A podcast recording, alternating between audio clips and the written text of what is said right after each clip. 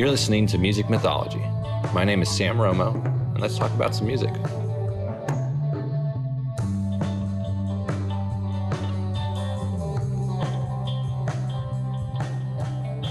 the bass, and then the drums, and then going into the guitar. Like I have such more awareness, mean, like mus- musical, like spatial awareness of like where everyone is, Yeah. without just being fo- like an ego, like all like I'm gonna cut through and I'm gonna lead the group. It's like no, no, no. I know how to listen to the group. You know, I know how to consider where you're going. Because I mean, the bass and the drum, you're the backbone. And it's like, because like I really learned that you can control the band with the bass. When I was the newest one in the group, and I was like, Mm-hmm. why are they all messing up so bad? When I mess up just a tiny bit, and I'm like, oh, because there's a lot of power there. There's a lot, yeah. And like I don't know, like I prior to learning it, I was like, ah, this is the bass man, you know, it's to do with the bass. but yeah, but as soon as I was put Yeah. in the role of the bass man, I was like, whoa, all Now right. you start to see it and feel it, and that's more or less you just feel it. Yeah. That's my my bassist, uh, Lucas Weiss, Loyal Sally's bassist. Probably he's the best bassist I've ever had. Um, par none. Um, I think all the other bassists that I've played with are great, but like he and I've just been together for so he's the only reason I'm still with this band, Loyal Sally. Oh, okay. like he's that dude. all right. Um, but yeah, he, he's uh, the unwritten hero of all of our songs. Because what you provide with the low end opens up all the mid range that is like your rhythm guitar and or your lead guitar. Yeah, or like your overtones. everything. Like everything else is basically just you're you're either you're providing color to the bass and the room that the bass is giving you. Because without the bass you you have you have pretty colors but you have no depth to the colors. Right. so it's like you're looking at a sunset, but there's no purple, there's no blue. It's just sun, and then sun just disappears. Yeah. You know, like no, Yeah. without the base, like you need the base. That's that's that's the, all the extra colors that make everything sound huge. So without it, yeah, you have free reign to do your thing and talk noise, but with it, it kind of puts you in in puts you in a circle. Like, oh, there's a warm circle. Here's a whole little pocket right here that I can just play around Yeah. with, and that's just like just sounds. Yeah. So yeah, once you once bases figure it out, it's game set matched. Oh, you you can become a monster. I mean, we, we just saw, uh, his name was Justin King. It's like a, this dude out of uh, Arlington. Mm-hmm. Yeah. And he, uh, uh, his bassist, man, like, he, they, they were doing like some like Childish Gambino covers and some stuff. And, and like, man, at the end, they would kind of wrap up some of them with jams and stuff like Mm-hmm. that. But every time that bassist would go on his own thing, the whole crowd just felt it. It's like the guitarist could do, or, or the, the the guy on the keys could go Oh, could go nuts and be awesome.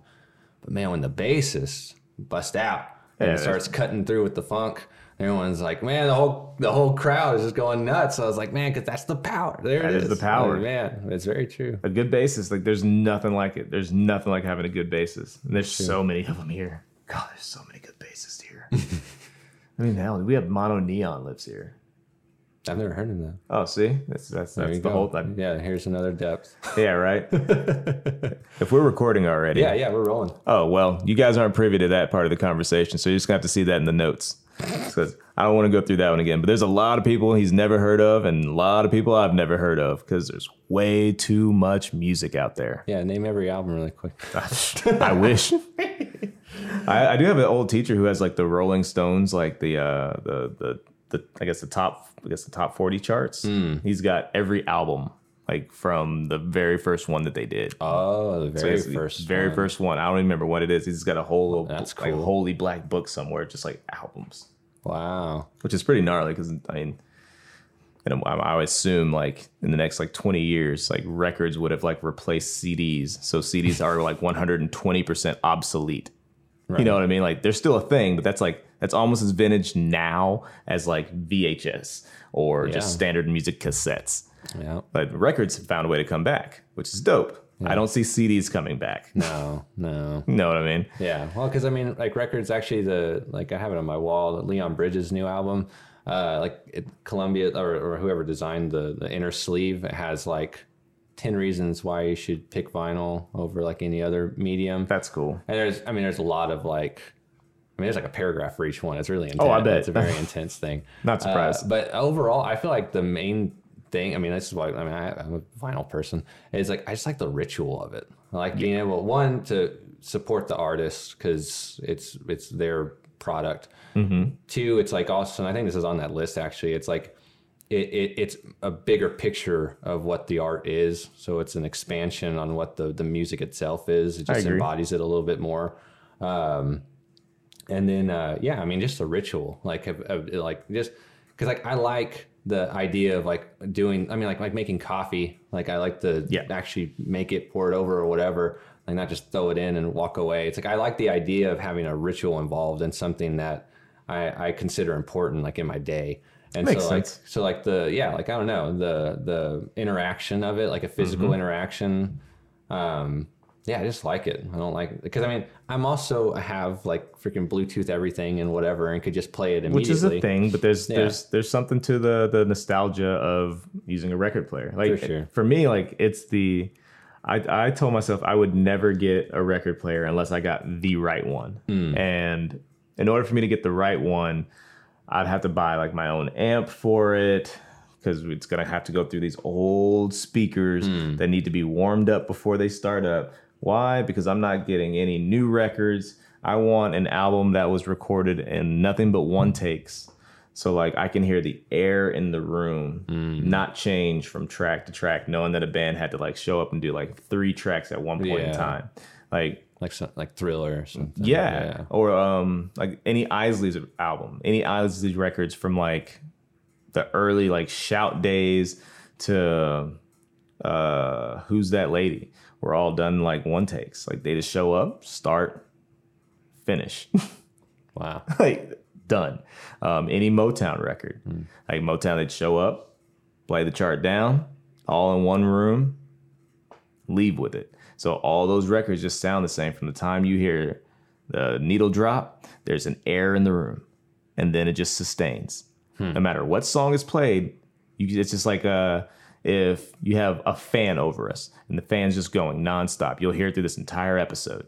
Yeah. But you can edit that out if you didn't want it. Like, oh, it's, Sure. it's adding too much. We can just edit that out. You can do that now. Then they couldn't. right. So it's just like, yeah, it's as if you're in the room with them. Yeah. Especially if you get a good Motown album with like a good speaker system, because the room wasn't much bigger than the one that we're in now. Sure. And like, yeah, sit yourself in a corner and just listen, shut your eyes, and dare to, you know, imagine that you're just in the room with like Marvin Gaye and like, you know, the Hit Squad just playing tunes down because Smokey had nothing else to do that day.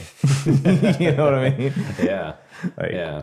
So I, I said, if I'm ever gonna do it, I'm gonna do it. Hmm. But I just hadn't done it yet. so I'm gonna I'm gonna blow a lot of money on like all that. It is not a cheap hobby No. or or passion to pursue. It's a, it's a hobby. I'd say it's a hobby, unless you're actively making records.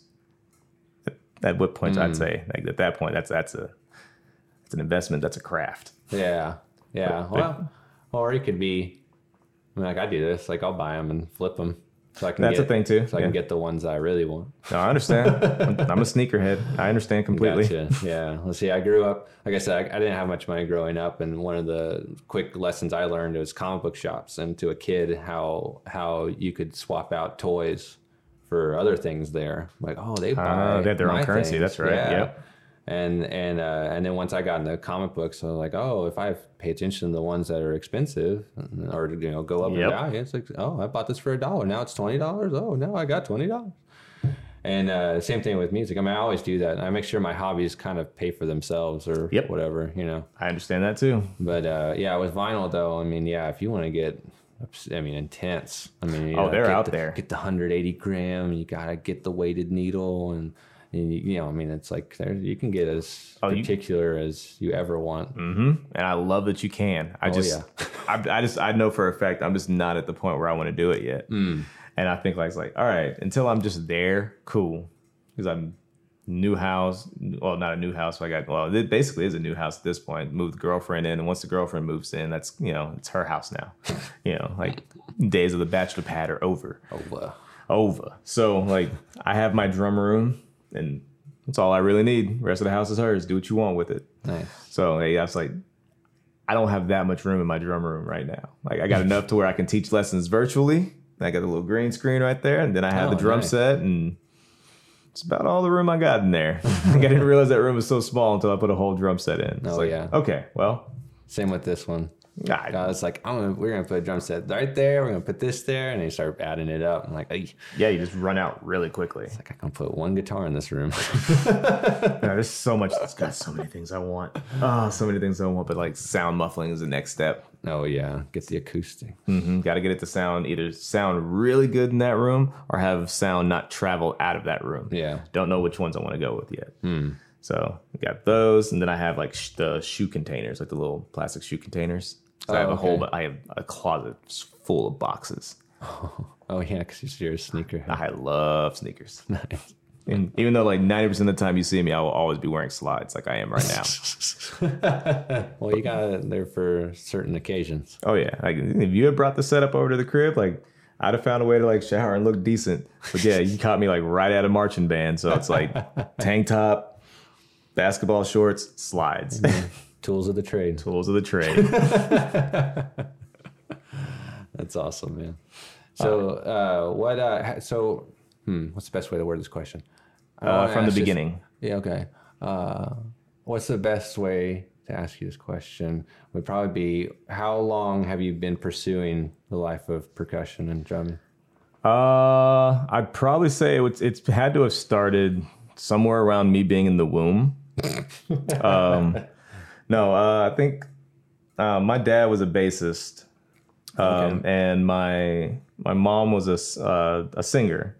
So, like, I- I feel like that's definitely something I was born with was a sense of rhythm and a voice, not really to sing, but definitely one to be heard, used. I just didn't know how at that point. Um, so I want to say somewhere around maybe the age of like 10 or 11, I was playing basketball a lot, and that was kind of what I wanted to do with my life was play basketball.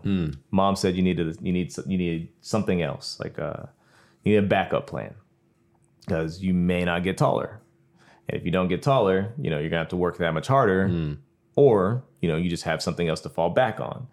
So I was always interested in music, just didn't never had the courage to like try it or do it until I moved out of my dad's place in Georgia and in with my mom and we went to the Potter's House Church Okay. and I got to watch this uh, this drummer named Gino Lock Johnson, uh, Eagleheart. Uh, currently runs uh, the Freeman in Deep Ellum. Okay. Yeah. So he does like the booking out there. I think he's I think he runs I think he runs a restaurant too. And dude's working. But Gino was the drummer at the time. Gotcha. And uh yeah, he just, you know, I was watching him intently one day and my mom's like fanboyed and told him I was like watching him. Like I spent the whole service like watching him for like all of worship. And he's like, Yeah, tell him to come up and sit up here. He can sit behind and just watch. So I went up and sat behind him and just watched one day and decided I wanted to do that.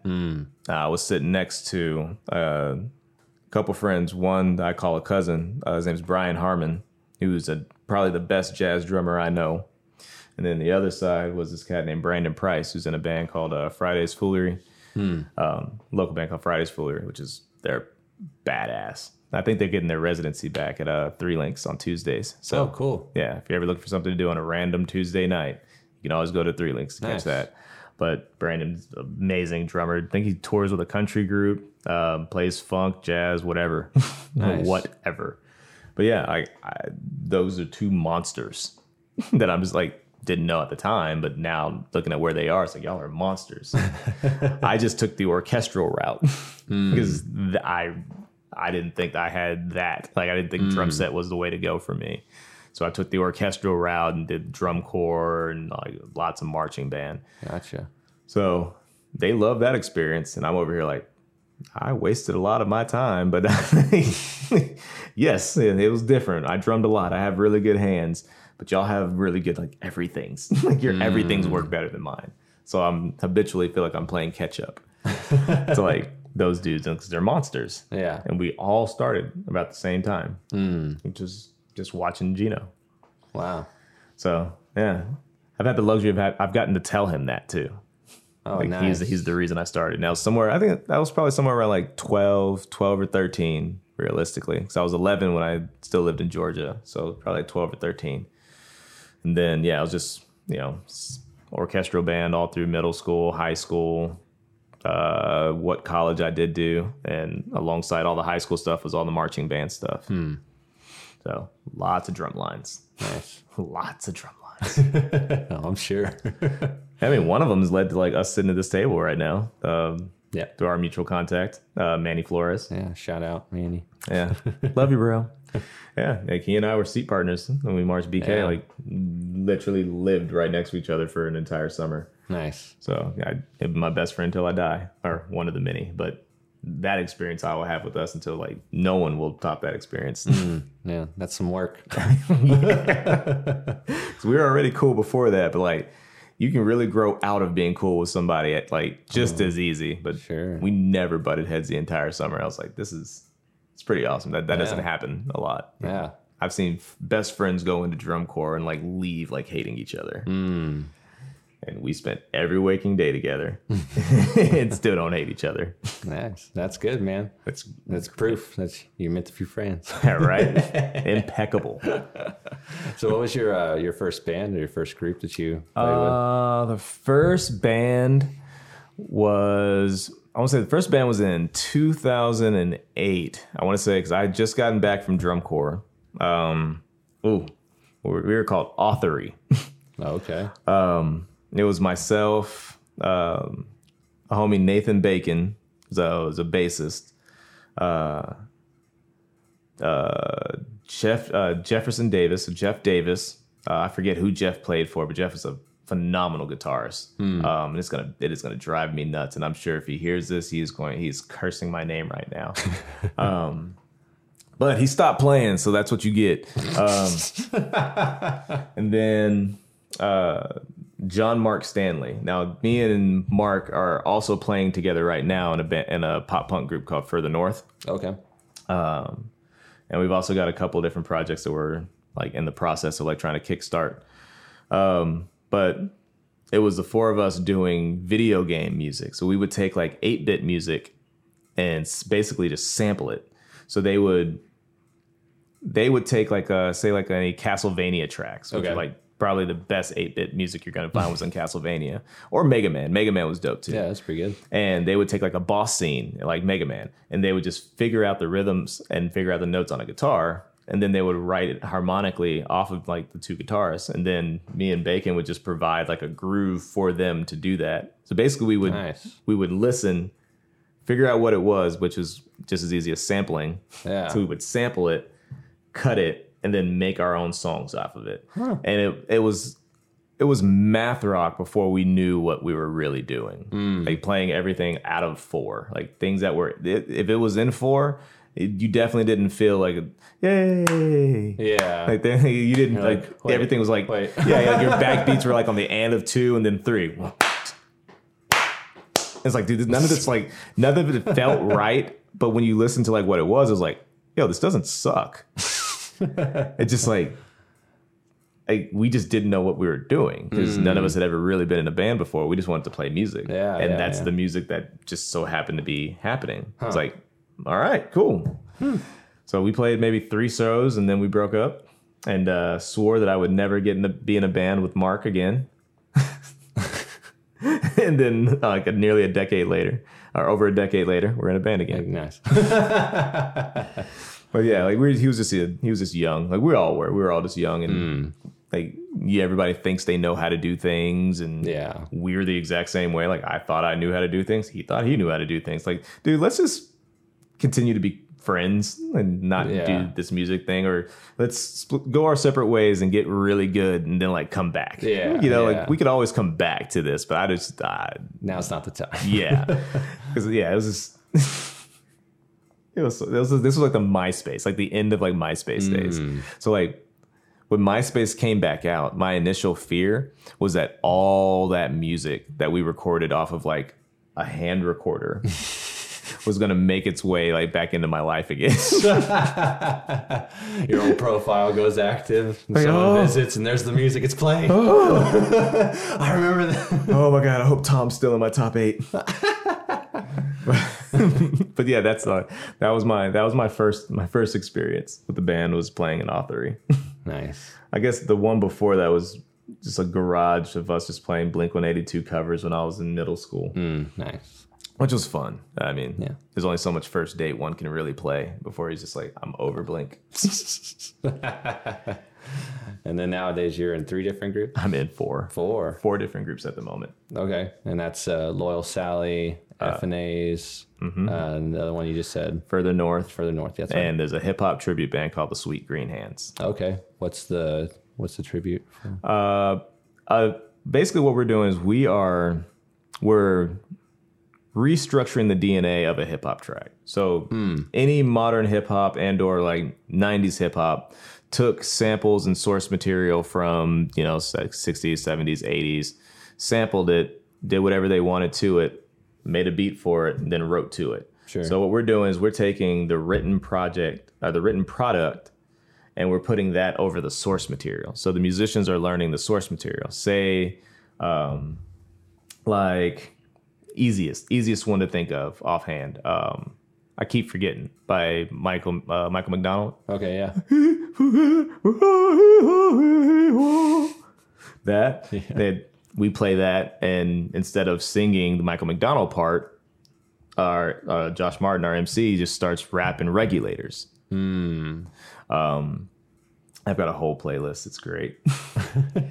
um, so you've got like uh, "Got What I Need" by Freddie Scott, which yeah, clearly is "Just a Friend" by Biz Markie. yeah, yeah.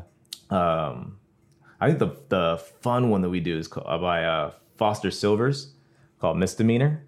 So you can just mute this out, and if are we are we is that thing on too? Yeah, it's it's it's just for the picture. So it's based. So what we're doing is we're thinking if you think like a if you have a DJ setup where you have a DJ just taking you from like source material to like how it's modern day sampled and used. Yeah, We're just doing that with a live band. Hmm. It's like, huh, I think I'm down for that. And musicians get to be musicians and play, you know, really geeky musician shit. I'm down for that. Meanwhile, it's like very much a hip hop production because there's a dude who's rapping. So Yeah. we have a DJ, keyboardist, bassist, guitarist, myself on drums. Like, yeah, this is why not? Yeah, that's awesome. Yeah. So so y'all so are you saying you start off with the main like what the original sounds and Mm-hmm. then you transform it into that's the idea going forwards. I think that's something we want to do. But for now, it's just we just write an arrangement on the the original piece. So we're either playing the original piece like as is, or we're blending it together with the new. So that way, like you can wrap over with Yeah. like fairly seamlessly. Cool. it- that opens itself up to like so many ideas. Yeah, I mean, yeah, because you, you got to learn the samples, and the sample parts are already awesome. Because why would they be sampled? Exactly. but like some of these samples, like you just wouldn't even know. So like for me, like once I made this playlist on behalf of the band, mm. like it, it really messed up my my Spotify algorithm. So Spotify, if you're oh. listening, I really appreciate the fact that y'all messed this up because you guys have unknowingly turned me on to like so much like funk that I didn't even know that I didn't know. Nice. So It's always yes, the best. yes, bless the algorithms for once in my life. but it's just like I'm opened up to like, wow, like I just I listen to my Discover Weekly and Mm, yeah. like every other track's like, how do I know this song? And I get to play that game with myself every day. Nice. Like I know this song. How do I know this song? Babe, what song is this? I don't know. Okay. Hey, Angel, what song is this? And I'm just like calling people, like, listen to this song. What song is that? And it's like I could just look it up. There's this whole website for it, but it's Oh, like yeah, yeah. you got it's it's the game. Yeah, yeah. And I re- don't use Google again. Exactly. It's like I, I try really hard not to. And like sometimes you just give up, or just go to like there's a there's a whole website called Who Sampled This, Mm, yeah. which is perfect. It's beautiful. Yeah. like that's that does everything you need it to. Huh. But it's like I like the game though. Yeah. Oh, yeah. Like, yeah. I, I'm not a snob by any means. I'm too ADD, and I have my memory's not you know quite what it used to be in my younger days. But you know, I, I I'm I like the idea that I don't know a lot of these songs because it's like there's such a world out there that I'm just like so not privy Yeah. to, and Yeah. now I, I want to learn. Yeah, yeah. No, I mean that's. I mean, like like the concept of of this show. Like, like I was thinking about it one day, and it's like, am I gonna run out? Or am I gonna really like wear myself out? I'm like, no. It's like I, I'm not. this isn't something I get tired from. I was like, really? And there's there's not a lack of options. There's not a lack of tangents from those options, and then subgenres of the genres of the whatever. I was like, so it's just like it's just it just keeps going. And it's like because like that's always been my thing. Like like because like I was telling you, like you know, being in the comic books or or like uh, being a film student or whatever. That's the first thing I saw when I walked in. for the record. It, it it's like I, I I love to to learn and you know soak up a catalog or a mythology of like this you know so much background and history, but like with music, it's just it's it's, it's boundless. It's just this It never ends. this endless depth of you know vibrant history and and interesting culture and interesting. Uh, uh, uh, yeah, historical moments of unexpectedness. E- even just just sticking to the local, you know, scene alone, you know, would generate enough of that. Especially if you're really going after it. I mean, if you're really trying to, you know, prove, you know, Dallas, you know, legacy or or or just the uh, the network of people uh, in Texas alone. I mean, any of that kind of stuff, or even you know, I don't know. There's just so much. It's great. It's a beautiful thing. It is like that. Just to piggyback off of that, we can move like onwards. But like, I have a a saying from my my podcast, the Hurry Up and Wait podcast, was if your favorite musician isn't from Dallas, Mm-hmm. their favorite musician probably is. Hmm. Like you just say you have no idea. Like a lot of times you just don't know what you don't know, and that's Oh, yeah. ninety percent of everything. So you wouldn't know that your favorite, you know, your favorite, you know, rapper used our musicians to make some of their best music. Hmm. Like my favorite Kendrick album was written by dudes from here. like Mike Mitchell's got credits on, you know, Kendrick album. So does Sput, which is amazing. It's crazy. It's insane. So it's like, yeah, yeah, I, nah. Also, The Pimp a Butterfly is the best Kendrick album. So Oh yeah, agreed. yeah, okay, appreciate it. I mean, like, Good Kid, Mad City is like such a vibe. that is And, yeah, that is I a mean, vibe in itself. That is that is like I don't know that that album is such like a it's a beautiful like summer album because it's aggressive and it's it's Mm-hmm. hyped and it's high energy, but there's also like depth and intensity and and I don't know. It's just like it's awesome. It's It just, is. It was. It just. It reminded me of my youth.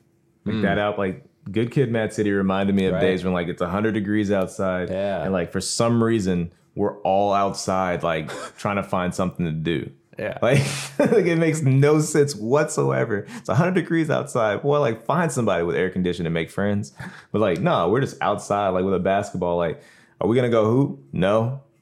So what are we doing? All right. So we gonna like walk to the store or something? Or like, Yeah, it just reminded me of that level of life. And like Yeah. to, to Pimp a Butterfly felt way more like a coming to as an adult. And I feel Mm. like that that part of my life was definitely like the most memorable to me. Sure. So like I related to that album a lot more. But like contextual, like if you're an adult right now, that should definitely be your favorite album.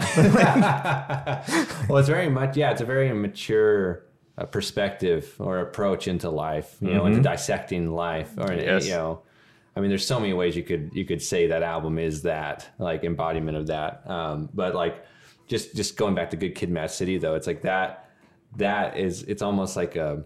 I mean, it's a, kind of what you were just painting. Was it's an image of like adolescence and like like Mm-hmm. I don't know, like experiencing like the the hype and the down periods of like being a youth. You being know? a youth. And Yeah. Then, and then I mean, hearing it the- from his pers- and then hearing it from his perspective, like the story that he's telling, the story that Yeah. he's been telling from album to album to Yeah. album is just it, it's like it's painful. Like it's Mm. it's it's painful to think about. Like yeah, because he talks about like a, a homie dying like that day. Like it, that album took place in the like, I guess story wise was supposed to take place within like uh like a week. a week, yeah. So like. I haven't had a friend die like right in front of me Right. let alone like if I did, I'm sure I would remember that week. Like I remember like I've had friends die, but none of them were like shot, and they're just like, that's it. yeah. Like we were just talking about going to the store, dead. You know, like that hasn't happened to me, thank God. Um, but it's like that kind of puts that whole album into a whole different perspective. Yeah. Which also makes everything else a larger perspective. Hmm. Like I never thought I'd be where I am right now, and now the homies are pulling me back down with them. God damn it. Um, we got to learn how to act, and we got to be better than this. And like, and that's what I took from the Pimp a Butterfly. It's like, hmm. yeah, I mean, we can wild out. We wild out, and then we got humbled, and then we got really humbled, hmm.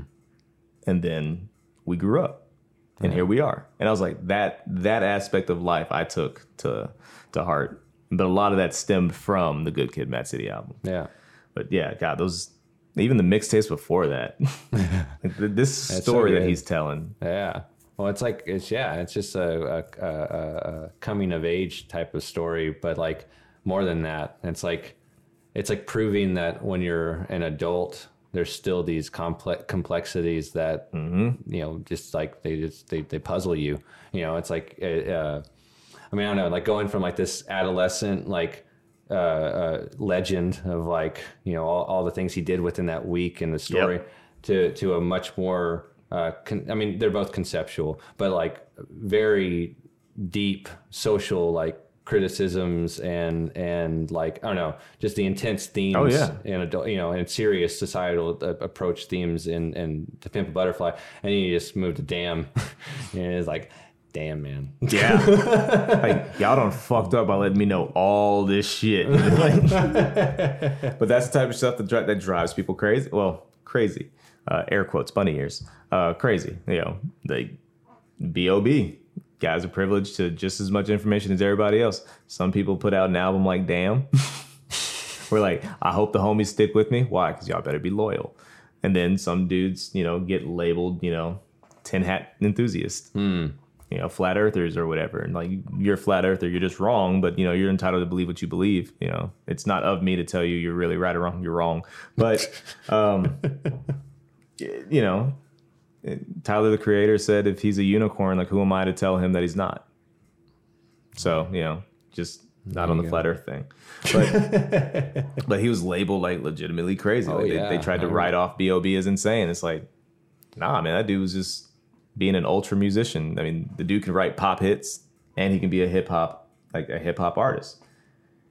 And y'all are forcing him to do one or the other. Like, how do you think that dude like that's gonna react? Like he's being treated like a failed pop star, but he still has some of the best pop charts, like are the best charts, our best tracks on the charts. Mm. To this day, "Beautiful Girl" is still played, and it's still amazing. yeah He's got yeah, but regardless, you reach a certain level and you learn certain things. And some people make albums like Damn. Uh, I mean, J. Cole's last album I thought was really dope, and I think I guess his retort to Damn, which was wasn't it kids on drugs no, it- uh, no, that was that was his retort to Good Kid. No, Cold World was Good Kid. Uh, Forest Hill, Forest for, Hill, for, for your eyes only wasn't that wouldn't that have been yes, Yeah. yeah, it was the one after Forest Hill Drive. Yeah, is what that's I was thinking one. of. Yeah. and yeah, like that album was dope. Like Yeah, that one's super good, man. Like I'm- it's a that, that, that's a really good J Cole album. You know what I'm waiting for between like uh, and like everything's been done before. Like we're living in a in a day where everything's just recycled. Like Sure. every show you go see, sure somebody's going to do something different. Um, but I mean it's it's it's it's a show. It's a it's a, unless you're doing like a production. But even to an extent, like you'll pay for the spectacle of the production because it's supposed to be something different. Like if Pink came to town, I'm probably gonna go see Pink's thing. I watched the documentary and it was dope. Looked like they had a freaking blast. I hope she gets slingshotted off the stage again. I'm kidding. That looked like it hurt, but it also looked like a lot of fun. But it was like a whole like malfunction thing with the, the the suit that like takes her up in the air. Oh, and it, like shit. apparently like half of it like didn't clamp, and I guess the guy didn't see her like throwing up the X. Like don't do Don't it. do Just like he did it. and then like flung her out. Well, it just flung her a bit. Like, oh, okay. but it's like, Wow. yo, like for a split second, Dang. that looked like a lot of fun. But I understand that I think that stuff like that will like you break like a leg or a hip yeah. or a rib if somebody had to Oh, like catch you the right, like catch I you. mean, unless you're like Travis Barker and they got you nailed down to a platform and then they put you upside down, you know?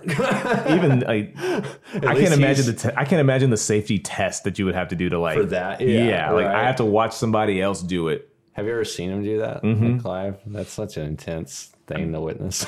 I mean, I'm, those are Whoa, produ- see there that's goes. There you go.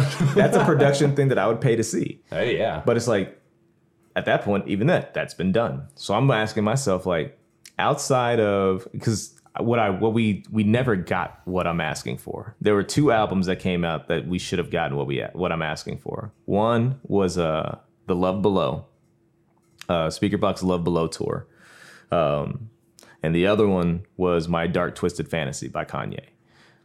What I wanted was an actual stage production, like Oh, like when you saw borderline? Broadway. Like when you saw them Yes, touring. Mm. like I wanted borderline Broadway. Like So I wanted. you saw that tour. You saw my beautiful dark twisted fantasy. yeah, I saw that tour. I saw him on that tour. NERD was on that tour. Because like I saw him at ACL that year That was insane. for that tour. It was and insane. It was awesome. I mean, he bought like ballerinas on stage Mm-hmm. and stuff. I mean, he he did some, He did some, but it wasn't to Wasn't- it wasn't to the level of like mm. yeah, like Broadway. Yeah, yeah, correct. something, And it's yeah. like, and I'm not saying it has to be like super open, flamboyant s Yeah. Broadway, but I'm saying like, if you had Kendrick Lamar narrating "Good Kid, Mad City," imagine what that would look like if you had, let's just say, actually no, if you had him do "To Pimp a Butterfly" and you had Michael B. Jordan on stage being a stage actor, going Hmm. through an entire like plot from track to track because it's a it's one long congruent story. So you can have multiple different actors, and you can Yeah. give me a three hour production. You can sell your entire like catalog to Vegas and have like three to four hour productions every week, Hmm. like Broadway style productions. Why? Because your music's already paid. They're gonna buy it in bulk. yeah, And then Hmm. your sales, your listens are going to go through the roof. You're going to get even more streams because you're now doing something like on an artistic level that's never been done because the person who was supposed to give us that didn't do it. Andre 3000, I appreciate you for everything that you did. And I love you for giving me the Love Below album. But I'll be damned. I wanted you to tour it. I wanted him to tour it so that Oh, we could see. tour that album. No, because we never we never got to see what his image was for that show. Hmm. And I felt like that was going to be it. That was going to be like our production. musical. Hmm. But and they tried to give us one with Idlewild, which was like an actual movie, hmm. which was it was dope. It was great. Uh, I mean, Andre started acting in Hollywood afterwards. You know what I'm saying? Like he did, he did great. Yeah, Who did he play? Didn't he play a, a musician? Uh, uh, he did Jimi Hendrix, That's what I thought. Yeah, he was he was Hendrix. That's what I thought. and they couldn't get the Hendrix estate to sign off. music. Yep. Yeah, that's it. Yeah. So he had to write he had to write it all on the fly, Wow. which is cool. Like I mean, Yeah. that, like Andre's an incredible like songwriter, so I mean it worked out. But it's like a part of me will always want to see what the Love Below was supposed to be live. Hmm. Because I bet that would have been the closest hmm. thing to like theater that you would have had like dudes who wouldn't who wouldn't otherwise know that going to a theater was cool. sure. You know what I'm saying? Like I've Yeah. gone to a handful of like musicals by myself, and I felt really awkward only at one. I mean, it's the Book of Mormon, and I sat I sat right behind like a row of Mormons, bro. Like I, I don't know what they thought they were about to see, but Oh wow, really? yeah, they didn't come back after intermission. Um, but yeah, like that was the only that was the only musical I've ever I've ever felt awkward at because I had people like white people specifically just like look at me to see if it was okay to laugh at certain things. Um, And I was like, uh, yeah, yeah, that's funny. Yes, that's funny. haha. Haha. Yeah, like I had to, I had to go and recharge at intermission. You could say that to like just deal with like the people just like looking at me. Oh. My homie had a ticket all by himself, so I was like, I'll pop the ticket off of him. It's like, yo, I am way out of my realm here. Pop the hood up. It's it's it's tech, it was a Texas summer, bro. There wasn't no hoodies. Oh, yeah, with no hoodies. um, but no, like that. That's what. That's one thing that I've I, I've always wanted Hmm. out of like a stage show. When I hear like really good concept albums, I think like, Yeah. how yeah. can you give me something, or what else could you do with this concept album that's different? Um, Beyonce made a video album with yeah, one, like, lemonade? Yeah. mhm, which I thought that was cool. Yeah, that was really cool. I still haven't watched all of them because like it's a, it's a lot of man hating, yo. Like for him to write a lot of your material, that's a lot of man hating. but But I'll interject. I feel like the one person, uh, and who knows, who knows what'll happen. But I feel like one person who could be thrown in the same ring would be like Gambino, like Oh, I would- that would. Because I mean, I would have like, wanted I would have wanted that for camp. Yeah, I, I would have wanted Oh, that for camp for Camp sure. would have been cool. Yeah, because that had a storyline. Uh, uh, because the internet, I mean, like the Well- vinyl, you know, that comes with the freaking screenplay. Well, yeah, like I found the I found the screen the screenplay on accident. Well, he actually says he actually says to go to it in the music, which I thought was dope. Like Yeah. because the internet no one understood what it was, so I actually went to it and actually Yeah. found the script. And like I'm still hope I'm still hopeful that that movie comes out because like That'd for that cool. for that album to not that wasn't supposed to be an album. Right. it was supposed to be a soundtrack to a movie. yeah. So like I really want to see that movie. Right. Or I want to see this album evolve Oh, into something. Something. Right. I mean that that album's crazy. no, it's great. That's a crazy album. Like, And it's going to be perfect because you can place it right before COVID. what do you mean? like World Star.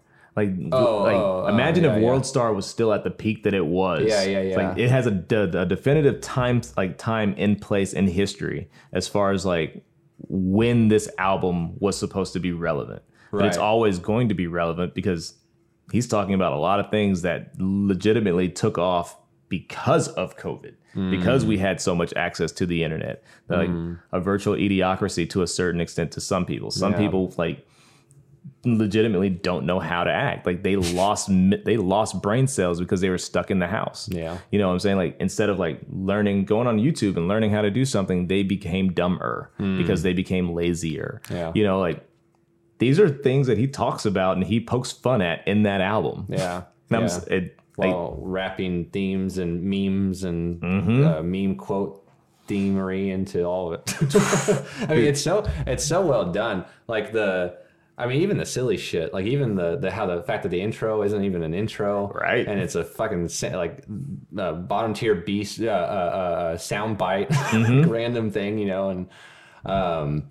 I mean, I, I don't know, man. The, the whole album is so cool. Like, I, I, I always go back to it because it's such a you can't pin it. Like you can't pin it down as like this album is this. Like it, parts of it are all sorts of different things. Yep. And it and it just it's such an eclectic, like amazing, vibrant thing. And that's why I love the the the design of the LPs. So like have you seen the LPs? Mm-hmm. Yep. Like you know, like you, you can you don't know what side you're playing. Correct. You know, because the geometric, colorful patterns are all so, So- crazy and so varied. Mm-hmm. It's very hard to tell what's what. Even I mean, even if you're trying to remember it, the one with the r- red right corner is the A side. correct. Well, then the other three have red corners too. You got to remember which, which, Which angle you're aiming the, the the disc at. Yep. And so, I mean, that's that's cool. But the that like when I think about that album, this might sound super stupid, but when I think about that album, I think about the record label or like the CD. You know, it comes on Mm-hmm. the inside or whatever. Of that complex, weird, random, but colorful and vibrant and deep visual that's Oh, on yeah. because it, it, that's how I think of the album is this weird, uh, unexpected, but still very organized and and unique thing. I don't know. See, for me, I guess I never, I was too much of a fanboy to even care. Hmm. Because when I got turned on to Gambino, my roommate, uh, still at the time, his name is James Haynes. James told me about this cat named Childish, and he played me Freaks and Geeks. Oh yeah, And I listened to Freaks and Geeks once, and I was like, sold oh yeah, because this dude like no one will ever really truly understand like the masterpiece that is freaks and geeks unless you're like uh, a gym class heroes fan because you would have to appreciate like taxi driver by uh by travis mccoy to really like understand like how he can talk about shows that were canceled and that like died before they before our very eyes too soon. And there's an entire like the entire song is dedicated to just wordplay on shows that were canceled. yeah. And I'm really pissed that you canceled Freaks and Geeks. Like the end game is I'm upset that you canceled Freaks and Geeks because that show was beautiful. It was, it was genius. And now looking at like that whole cast and all those guys are down, still doing things like Right. it's pretty badass. But neither here nor there. But it went from that, and then I found the uh, the Adele track that he did, Oh, yeah. the Rolling in the Deep, and I was like, swag about it. And I was just a fan for everything else after that. Um, Oh yeah. and then the Camp album was amazing. Bonfire was the hottest track I'd heard from him ever. Yeah. That thing. Um, that thing is like energy incarnate. Legit. It's like you hear Legit. that you hear that siren, and you're like, oh, here we go. it was it was it was the immediate like what the hell oh, Yeah. it was like hearing all this like yo this is like Well, and Ludwig is a phenom. Mm-hmm. That dude is a genius, a Yeah. musical genius. oh yeah I have mean- you seen, have you seen their short I guess oh he's just in the short that they do but uh they shot it while he was making because of the internet it's called laughing for all the wrong reasons Mm, it's I like a have. It's been a long time. it's like a 14 or 15 minute like shorty not. it's on YouTube oh, okay. um yeah it just he just silently dropped it one day like Huh. so so far after the fact that like listening to like what they're doing in the studio it's like oh i guess i can place this chronologically now like i know when they were doing this Oh. because you, you hear them like working Yeah. on certain things and like figuring out different sounds and it's just him just walking around this What's it called? laughing for all the wrong reasons Okay. Huh.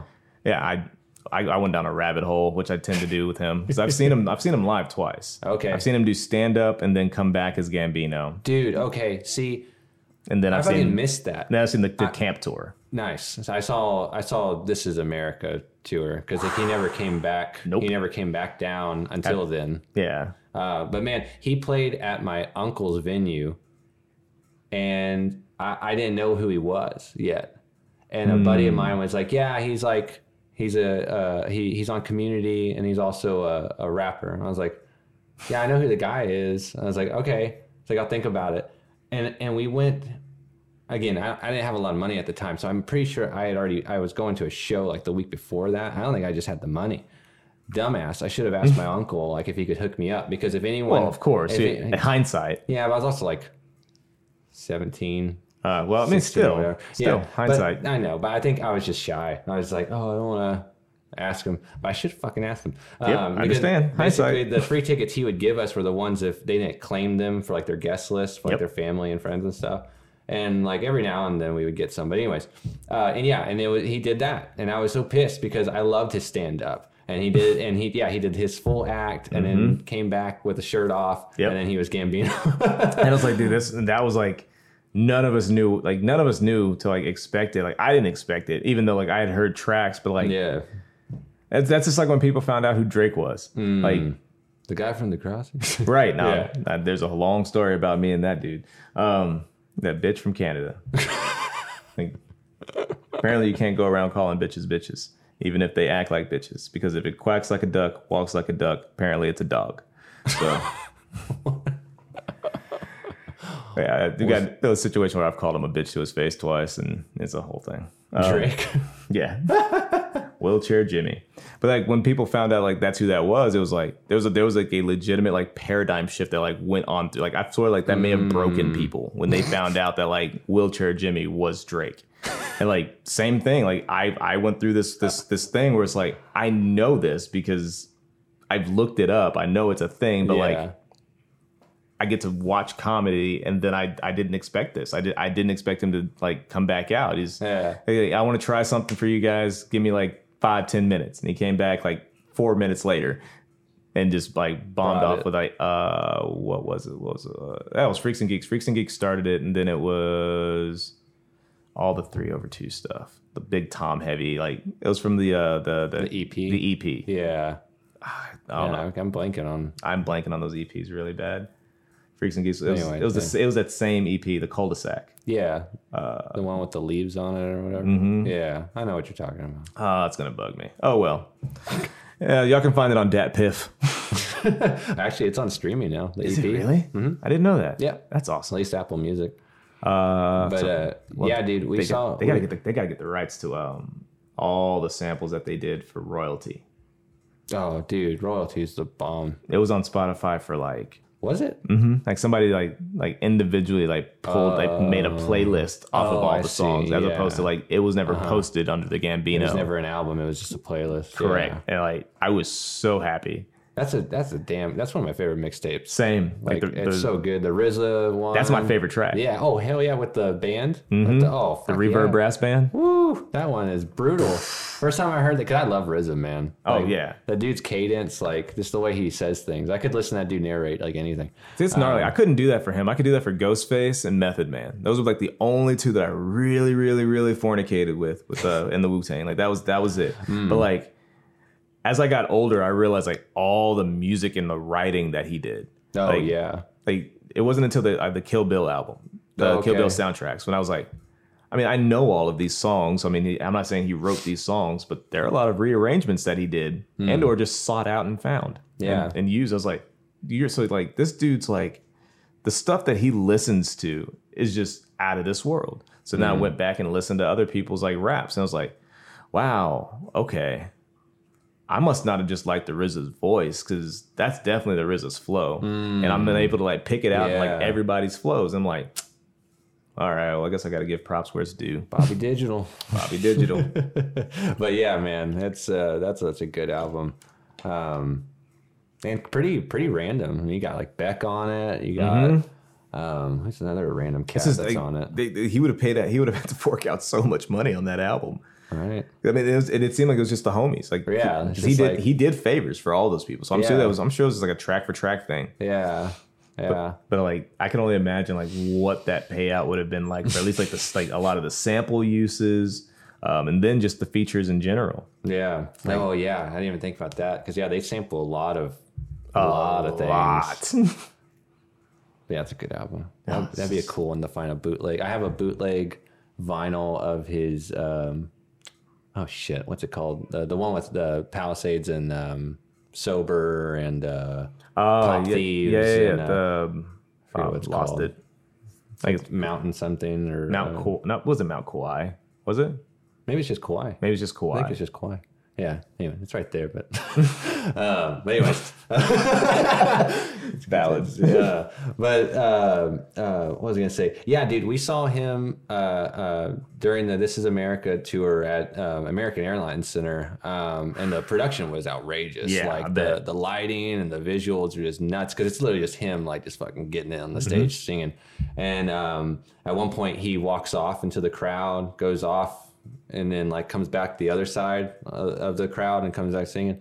And then uh, he gets up, and at one point, man, uh, uh, well, I don't know if you even knew this, but you know, he broke his ankle Yep. during that tour. That happened that night. Yeah, my roommate was at the show. Nice, yeah. And I had a show that night. I was super pissed. Man, yeah, and that was crazy because like we had decent tickets because like me and my buddy like always said because we were huge Gambino fans. We're all because he never came down here like Correct. again For whatever like, fuck.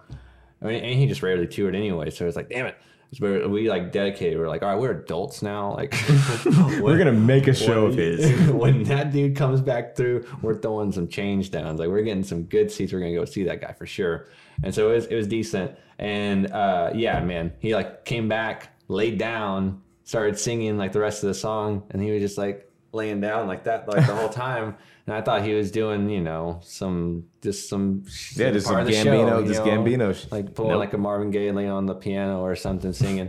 but no, and uh, yeah, and then the lights go off and like, all right, yeah, that's it's gonna be the end of the show. He's uh, injured.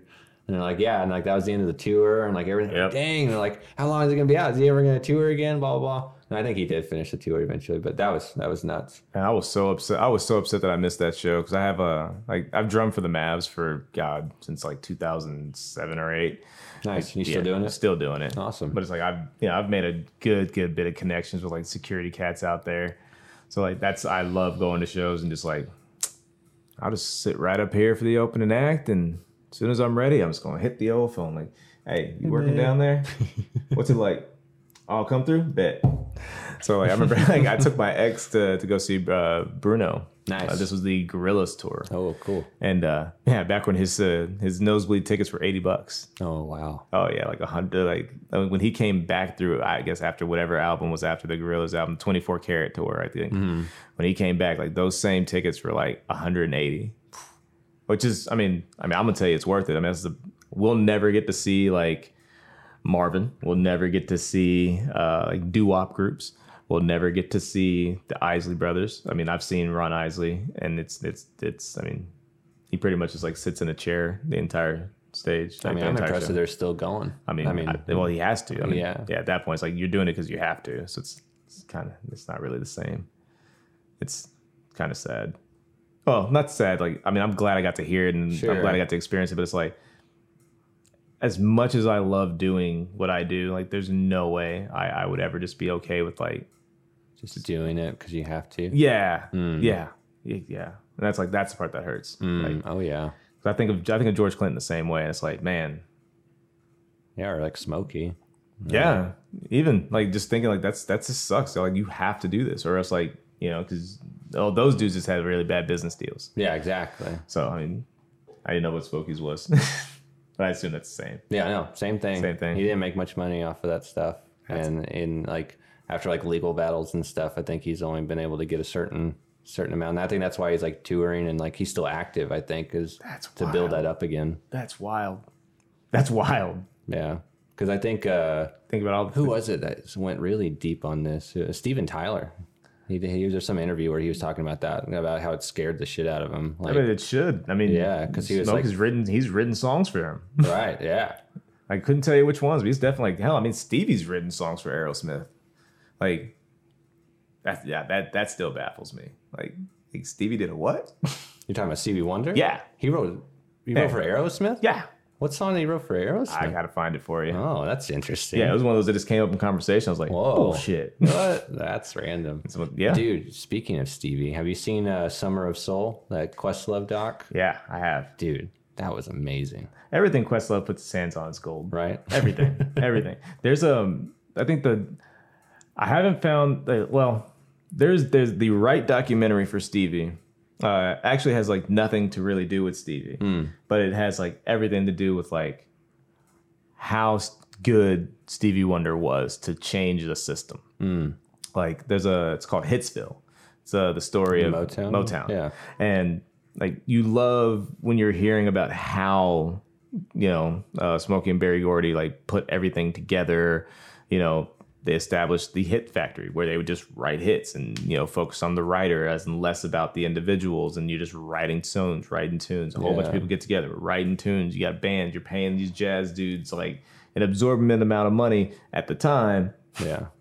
to like just like take gigs. They, this was their day gig. They'd show up, punch the clock, play some tunes, leave, Yeah. and then go out and do their jazz thing at night. Come back, take your money, play your tunes, leave. it's like it was, and it's like how they broke all of this down and how the artists had zero control over anything that they were doing because the songs, the hits were just being written. You want to keep getting paid? Let us keep writing your hits. Yeah. It worked. If you don't, leave. Yeah. And when you leave, you know, we'll we'll be here when you get back, maybe, Yeah. or maybe we won't. You're, you're the front man and the voice. That's all you got. Exactly. And then came this, you know, you know, seven, eight year old wonder. Yeah. And Yeah, because he made like his first album when he was like 12, 12. or something like that. Yeah. yeah. So like and it wasn't like still his first album. It was their album. Right. It wasn't until I want to say it was Songs in the Key of Life was the first one that he did everything for. Hmm. Like no other writer influences, just him. Hmm. And that's what makes that album so phenomenal because Yeah. it's, like, it's just like It is very. it is a young man's creativity. It just like tracks just bounce off the walls. Like there's no real like continuity track to track. But if you listen to the album, you just love it because like you go from this one to that one and that one to that one. I don't care like how we get there. We just go in there. yeah. And it was just a really beautiful thing, and it really makes you wonder. Like, I wish Marvin had I had a couple other shots too. Hmm. Well, it's like it's interesting about Marvin too, because like I didn't know that Marvin started as a session drummer, mm-hmm. and then he became because he was dating Gordy's uh, sister. Sister, and he finessed his way to be a vocalist, and then Wild. yeah, and then like he was like low tier, like you're like we're giving you like a shot, like you as soon as you waste it, you're done. Like wild. like I'm saying, like that's so wild when I think of like the the happenstance of like people who just so happen to be at the right place doing the right oh thing. sure, Like, Or um, made the uh, right call. Like Badu, Badu went to Yeah. Booker T. Like everyone's like, yeah, well, of course she went to Booker T. Like it's like she went for dance. Oh, you know what I mean? Like, like, and it's not like a, a- it's not like I'm bashing her. It's like when you think of like Erykah Badu, yeah, she went to you know Booker T. Washington. Yeah, that's one of the best like you know art, Art schools, in the yeah. nation. Like, yeah, of course. But it's like I told you she went there for dance. It's like, wait, what? Got the rhythm somewhere. Yeah, I mean, But that's but that's yeah. I mean, both those albums, uh, the the Stevie album and like what's going on. Because I mean, how far away? How far like years difference is that? Like, seventy. because what's going on is seventy two, Yes, and then Key of Life is uh seventy five. seventy-five. So- 76. 76 um because like what's going on was like i don't it wasn't 100% Gaye like in that one but it was the first time he had written most of It his was stuff yeah, it was the most that was the most creative control given to an artist at that time. yeah yeah i mean from the liner notes to like the, the pictures i'm like mm-hmm. he he he was directing most of that Correct. Like was, that was um, the most control they had given, and they said they weren't going to do that to anybody else. Yeah, well, it was a risk. Well, because like, well, I mean, the whole concept of the album, not just him controlling it, but the the social, the social aspects around it. Yeah, I mean, Gordy was like, if this doesn't make it, then you're done, and we move on. He's like, and if it does, we'll just then we'll see what happens. But, Yeah, and we'll push we'll push you to the moon. yeah. Well, But- like, did you ever have you ever listened to uh, uh, "You're the Man"? Yeah, man that that that's become like one of my favorite Gaye albums like it's so good i mean i know it's like technically it's a compilation of like that whole general like yeah, five year six year period or whatever but it's so damn good. I mean, it's literally like what's going on part two without a little less of the conceptual, you know, story arcs and stuff like that. Wasn't that that wasn't the album that he wrote for his wife? Uh, his No, ex. no. That, that, I, I just my dad just showed me that one, Yeah, and uh, oh, that one's gonna bug me. That That- one's that one's gonna bug me. that one's from '79, I think. That's the one after Trouble Man. Uh yes, yeah. yeah. Yeah, it's the one with the statue. Here, my dear. Yeah, here, my dear. Here, my dear. Yeah, that's really good. It's a good album. Like that's a that is a that. I tell you this. Like if I ever get married Uh, and then I get divorced, I would love to write an album that would pay off the alimony. You know what I'm saying? It's like, how can like, from the time he was married to the time he got divorced, his his bank account jumped at least like four, maybe three or four different zeros. You know what I'm saying? Like he went from, you know, an artist to like the, artist. Yeah. So, like, all I want you to do is write me an album, and that like the funds from that album, they take care of her. Yeah.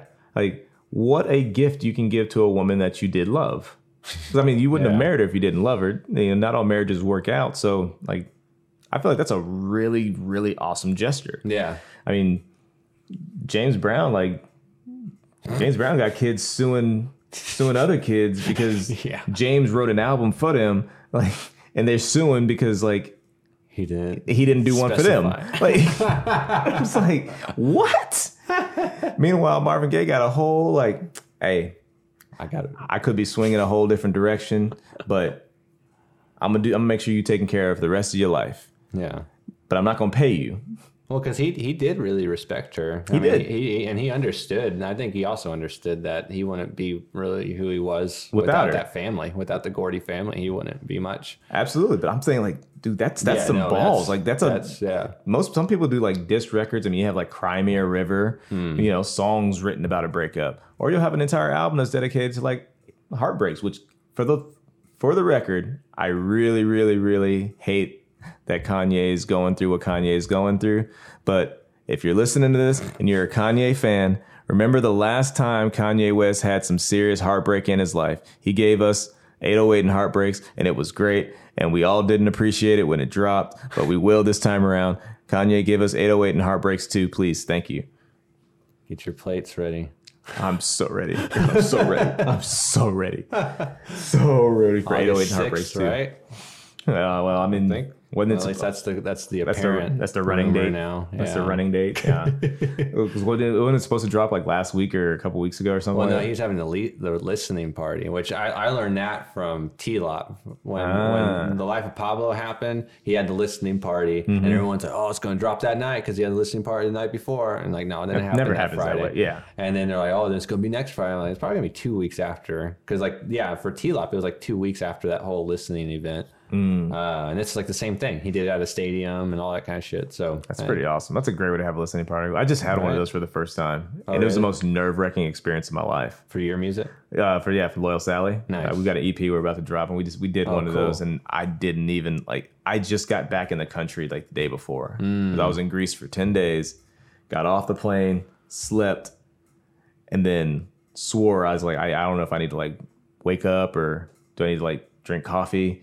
Or what do I need to I, I'm afraid to take a nap because if I ta- if I take a nap, I'm gonna miss this whole listening party. Like I still hadn't like caught up from the jet Yeah. lag, so I'm there and I'm just like I'm barely there. And they're about to like start playing the tunes, and I'm like, and I'm realizing, yo, I've never, even, I haven't even heard these songs since I recorded them. Oh, like mixed. And Yeah, like here's the here's the raw of what you recorded. That was the last thing I've heard. So I was like, Oh, so I was just as nervous as everybody else in the room, and like, and I was mm. technically a host of the listening Mm. Yeah, party. It's like, yeah. yo, this is this is nerve wracking. Wow. So hmm. I can only imagine like when the when the whole world's listening. Right, and is eager and judgmental, and you have Twitter waiting. Oh my and especially because he's he's found a way to activate the bad side of Black Twitter. So I mean, you have black, you have angry Black Twitter waiting, which is a whole thing. Like I got I, that's part of the reason I'm on Twitter is to like follow and keep up with angry Black Twitter just to make sure I don't anger that many. Oh man, I think it's inevitable to piss someone on Twitter off. oh, I have to at some point. Yeah, and I you know I I, I, I still say you know Michael's better than LeBron. So Well, that's all it takes. that's all it takes. or say Kobe was top. Kobe was top ten, and just watch people just like eat shit. Oh gosh. Like sports, like I've never seen anything other than sports like tick people off like Trump. But that's like an anomaly and like a timestamp in itself. But like outside of that, I've never seen anything piss off more people so easily than like, Like sports sport talk. opinion. Yeah. Mm, Oh yeah. And it's like the, and it's like and it's like not even far fetched. Well, it like hijacks this weird tribal thing, like in everybody. And it's like, what is you don't like the Mets? What's wrong with you? What, Right. what's going on? What are you, a Cubs fan? Get out of And if you say yes, then they're just gonna be tweeting you like all day. Right. Like, oh, yeah, you become my new passion project. Yes. I've been a number of passion projects. I've definitely done that for people because hmm. yeah, I, I drum for sports teams. So hmm. luckily I'm not luckily I'm not active on Twitter enough to like garner a following or fan base so that like to that extent. But it's like yeah, I'm I'm barely on that shit. it's like I'm on it just so I can lock down the domain pretty much. Like, there will never be another AC that drummer on Twitter. There you go. Why? Because Twitter was free when I got it. There you go. But man, that I just can't get past it in my mind. Sorry. That uh, "You're the Man" album is super good. That, that's Oh, the album that was released like two years ago. Dude, I'm so glad you came back to that. Like, I thank you. I, I'm gonna need to hear that one more time before I leave. Yeah. I, I, because I, I bring it up like I don't know if anyone ever tells me they're they're a Marvin fan. I always ask about that because it was such a oddity. Like it came out of left field. Like 'cause, you know new music comes out on Fridays. Right. Like every Friday morning, I'm like flipping, going nuts to see what's out. And then on the the um, was it rock? I don't or classic like album genre, whatever genre I was flipping through. There it is. You're the man. And I was like, what is it? Like a compilation. I thought it was a another greatest hits, whatever, Yeah. you know, the deep cut, whatever compilation. I don't know what it was. And it's all these songs I never heard of. And then when you read about it, it was an album that he was working on immediately after what's going on to follow up what's going on. Hmm. But Gordy said you get one you know social critical album. Yeah. That's it. You gotta move on. Like we'll hold on to this. And they just sat on it. which is which is crazy. You think about all the stuff that's just been sat on. Like, I hate the Oh, fact that yeah. they. I hate the fact that they opened up Prince's vault. Mm. Like, I'm I'm excited because I think like the, Sure. the, the wave of music that's going to come from that is amazing. But at the same time, it's like. You know that that kind of that's that's really that's private, bro. It's a Like, weird thing. That, that's yeah. really that's that's private. That that was Prince's like personal like museum. You know what I mean? Like I mean, you gotta think that he put something about that in his, you know, will or something. Or who knows. Who knows? That man did some weird things right before he died. Like he's like he like and but I mean by like weird, like not like like Prince level weird, because we all have like a, a level of what we all think like Prince level weird is and was, thanks to you know Purple Rain and Dave Chappelle. But like I think like because he he was never he was never like a sponsored act. He was always self funded. Mm. So like everything he did, he did on his own. Like he would raise the he would raise all, raise all the money he'd need to by you know doing what he does best, writing for folks. So like the the tour before he or as he was getting ready to go on that tour, like he had like signed deals for the first time. Like had a Fender deal, had a Marshall deal, had a Yamaha deal where Yamaha was going to build him this custom uh, custom piano like they did for uh, Rocket Man. Um, Elton John. Elton John. Um, same exact deal that, that Elton got for this grand piano that they were going to move for him from place to place. Like, Uh. all you got to do is give us your schedule. We'll make sure that piano is there. like, What the and I only know, I only know about the Yamaha deal because they were going to pack they packaged drums as well. So it's like the I was working at Lone Star Percussion at the time, and the Yamaha rep came in the door, and we had been following the story like pretty heavily. This is my first time working with dual monitors, so I had like CNN on one monitor and all of my sales stuff on the other, and just had it muted. And I'll never forget.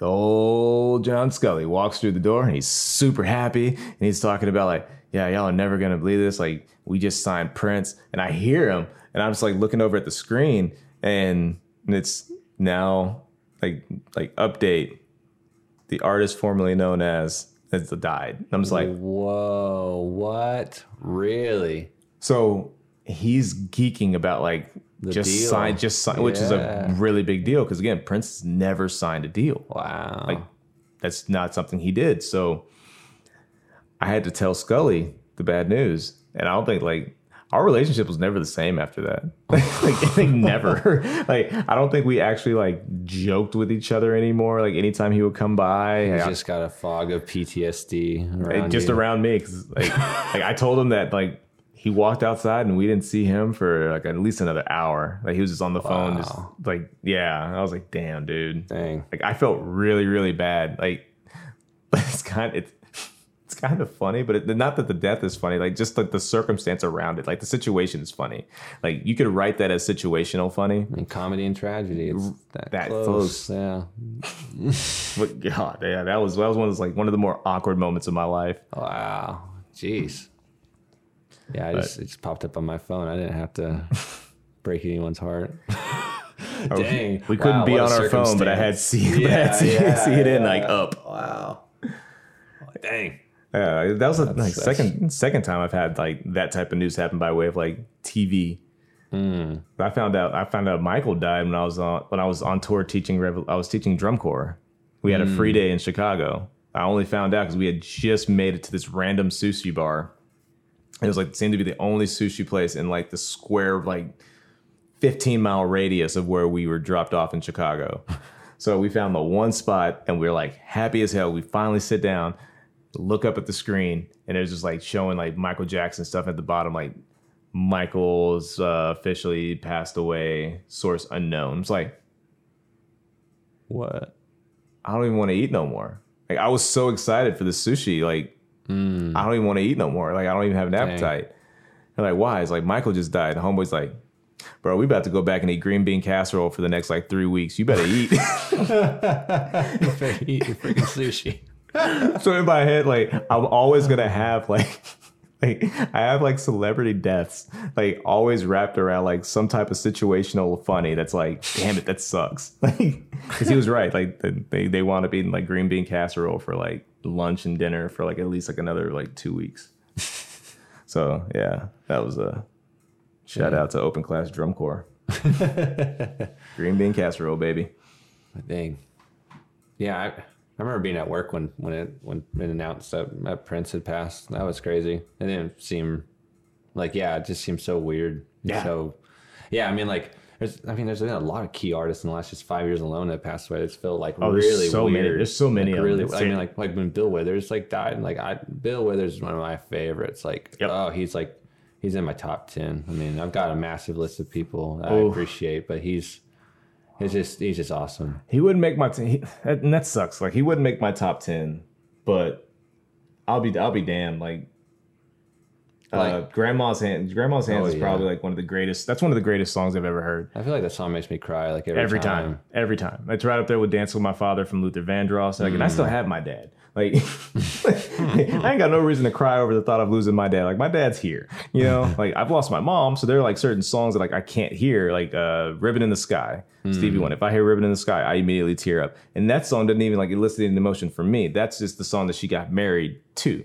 Like that was yeah. her song that she wanted played was "Ribbon in the Sky." Yeah. And I'm like, why does hearing that make me cry? Hmm. I wasn't even like, I wasn't even a thought in my dad's eye. You know what I'm saying? Like I was still swimming around at that point, hopefully. You know what I'm saying? Like Yeah. I- that song shouldn't elicit any emotion. Same way like grandma's hands shouldn't elicit any emotion from me. But it does. Every single time. I just want to cry. Well, that's what I'm saying, man. It's like he's got this like soulful talent that he exudes and would just pour into his work. I mean, I don't know. Like we did an episode on his first album. Me and my dad broke down the album track by track Oof. and and talked about like the background and like that album's phenomenal. First of all, but like just the fact that the album cover is like him in his like factory clothes standing in the doorway of the of his factory, Factory, job, yeah. holding his fucking lunch pail and he he's in his 30s you know? And then like he, he was just busking and going like you know club to club and doing what he could. And then when he actually gets a deal and he gets in the studio you got people like stephen stills and graham nash like telling him like dude you're phenomenal you know? And bill just being like ah it's all right you know? I'm still working on it. I'm like no that's amazing. Like what the hell was that? You're i right. help you. And then you get stephen stills playing guitar on on his first album. And it's just like this is because Stephen Stills at the height. I mean, that was that, Yeah. that was that was 69, 70. So I mean, he was at the height of his career, and and and I mean, it's just outrageous. I mean, uh, uh, he he just I don't know. It's a beautiful person, and like I, I love all his albums, but um, yeah, when he passed, it just felt felt That- weird. That one didn't feel real. Yeah, because it felt like I don't know what you know. Is that weird concept you get where you're just like, yeah, they'll always be here. You know? It's Yeah, like, it took you. I I I 100% took him for granted. Like, and I, I I I broke a rule of mine that usually when people die, I don't listen to their catalogs at least for like a couple years. Because I'm not if I if I didn't glorify you while you were alive, I'm definitely not going to glorify you now that I know that you died. Because that's the only way that people's albums sell. Like when somebody's career dies, they usually hit the best their album sales ever yeah, did. The artist, uh, what's it called? Just term like that artist dynamic, the dead artist uh, artist. Yeah, there's a whole thing. There's a whole thing. I just never knew the name of it, but like, no, that's a, it's a really really weird thing. But that's something I've always tried to hold true. It's like I went years before I ever really listened to Mac Miller because same thing. Like when Mac died, it's like that's cool. I didn't listen to Mac when he was alive, so I'm not gonna like, you know, Dive deep now. overtly like support and listen to the guy now. Like I'm gonna come back when I'm ready Yeah, with yeah. fresh ears and like think, damn, I should have went to go see him. Mm, sure. which is where I am now. But Yeah. then, like, even yeah, listening to Bill Withers definitely like hit me in a certain way. It was like I didn't realize how many songs I just fell in love with, and I didn't even have to really fall. I just heard them and just loved them, Right. and I just never listened enough to where I can't put them in my top ten because I never gave him the time of day. Like I'm mm. not there yet. Like I'm still not at the point where I can listen to a fresh album without thinking I want to hear this song first. So I'm not there yet. And as soon as I am, I'm gonna dive into that catalog. but I'm just not there yet, and it sucks because I, I want to be. Well, I feel like his first album's pretty damn close to being flawless. It's just good. Mm-hmm.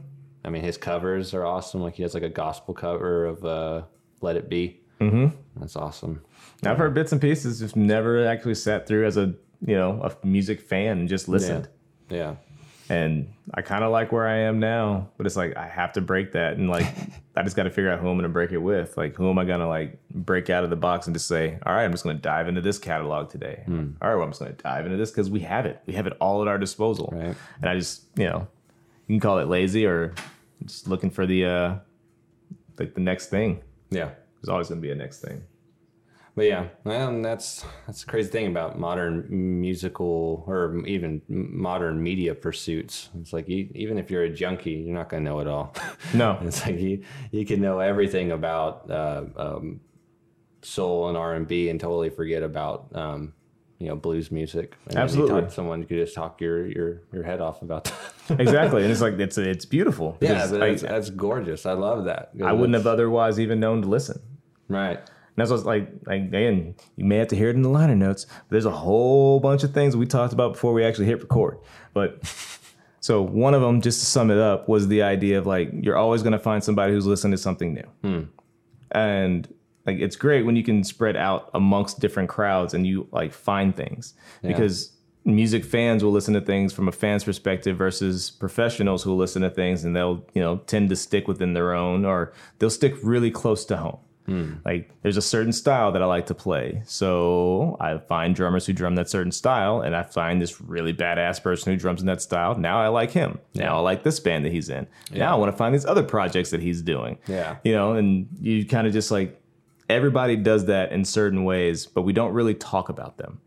And I feel like that's where we are as a society now where it's beyond okay. But I feel like we're just now getting to the point where it's okay to talk to people because I think it's great. Like I keep looking at your nose and your mouth, like I've gone like I teach, so I've gone years with like students that I have now. That's like I'm still like, yo, this is what you like look like. Because I taught you for an entire year. You look like this. Wow. Yeah. You know what I mean? So it's like I'm enjoying this. So like I'm I'm looking forward to having these conversations or like planting a seed and watching these conversations happen with my students Yeah. you know so it's uh it'll be a really a really really really fun social experiment for me to see like who likes what how they like what and when did you start liking what and it has to be something different nobody can say the same band Yeah. so like let me ask you a question Okay. Do it. a band that you think i don't know but they have to be in your top five so i'm assuming like our top five bands we may have something that correlates but i wanted you to think to pick one that's in your top five that you think I haven't heard of? Mm. Lord. It's kind of hard for me to pick a top five. No, I know. Like, yeah, it's like first problem is like, how do I pick five? Yeah, Well, I threw I threw the number out there because you, you can just blindly just pick anything. yeah. Yeah. So like they don't have to be in your top five. It just has to be like one of your favorites that you think that I don't know. Yeah, well, I, I'll, I'll, I'll, I have one because like, I, I have two. I want to try two on you. Okay. Do that. I'm with it. The the one that I'll lead with is truly he's he, he I used to like him. I used to think he was really good, like cool. Mm-hmm. Um, I first heard him from a TV show and and saw him live with an album, but then I the last two years I've become obsessed with him. I don't know what the deal is. It's washed out. Washed out. Nope. Never heard of him. dude. Green, yeah, dude. All Yeah, right. I have all of his records like right there. there like there it is. That's the top, first one. Is that one? Yeah, that one right top, there. Yeah. Purple Noon just came out like last year. Fucking awesome album, dude. I, right. I listen to that album probably like twice a day. Done. I, I selfishly asked this question because I need something new to listen to. Yeah, no, dude. Pur- Purple Noon and uh, uh, Paracosm. Those are such Mm-hmm. cool albums, man. Paracosm's like a full like paradise kind of concept album where Okay. like you just kind of feel like you're in this realm of paradise the whole time. I It's like a- I like the concept of paradise. yeah, Logic did a really cool paradise album called uh, what was that album? I think it was it was the second one. Second. Do you listen to Logic at all? yeah. The you talk that is mixtape or actual It album? was the actual album. Uh, The Incredible True The Story. Incredible True Story. Yeah, Yeah, where they're on the trip to find paradise. yeah. Yeah, that was like that was probably one of the cooler like concept of like, yeah, so what's gonna happen when we find it? Yeah. It's like, oh plot twist.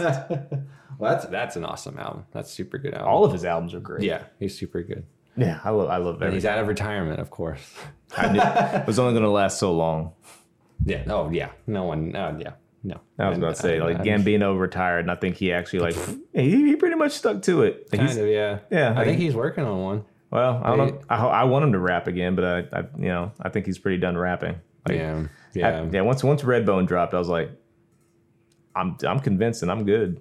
Like I, you you're right. I don't I don't need another rap album, but I would have liked one. All right. Give me one. Uh, the Reign of Kindo. No. No. And What uh, kind of music is that? uh, it's a it's a mix of like, it's where classical meets alternative. I guess it's probably the best way to phrase that. Okay. Interesting. I mean, it's very p uh, very piano driven. Okay. but I mean, standard drums, guitar, uh, slash electric, bass, percussionist, Yeah. like just a very easy listening, but at the same time, like groovy.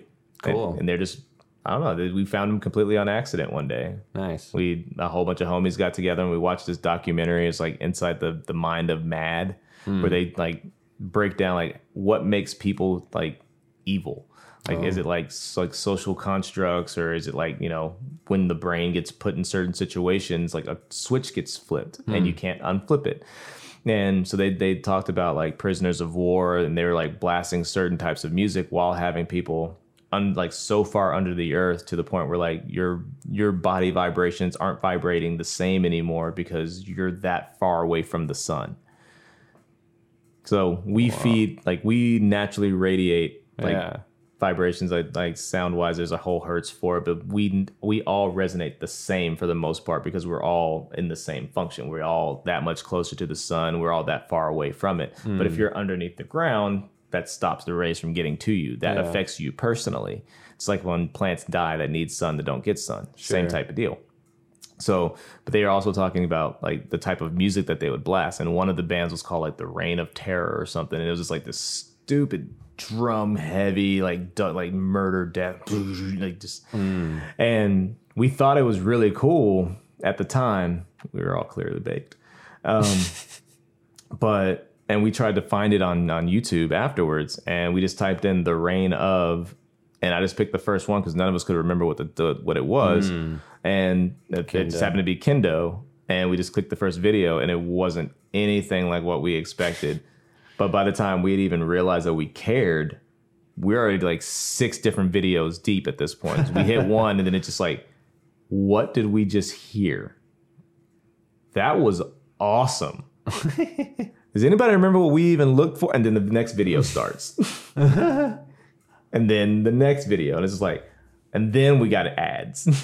so it's like, we didn't even have time to like really talk about it outside of like, next video is going to play in 10, 9, 8. so like we found them really, really early, if you can tell by the the, the lack of ads. Hmm. So yeah, that was one of the anytime they've come to Texas, I've tried to catch them. Cool. They yeah, have I'll my check them out. yeah, the reign of Kindo. Hmm. That's awesome. All right, give me another one. I'll give you another one. Uh, Well, shit. Did you? that's probably one of the that's that's definitely one of the easy favorites. Because I.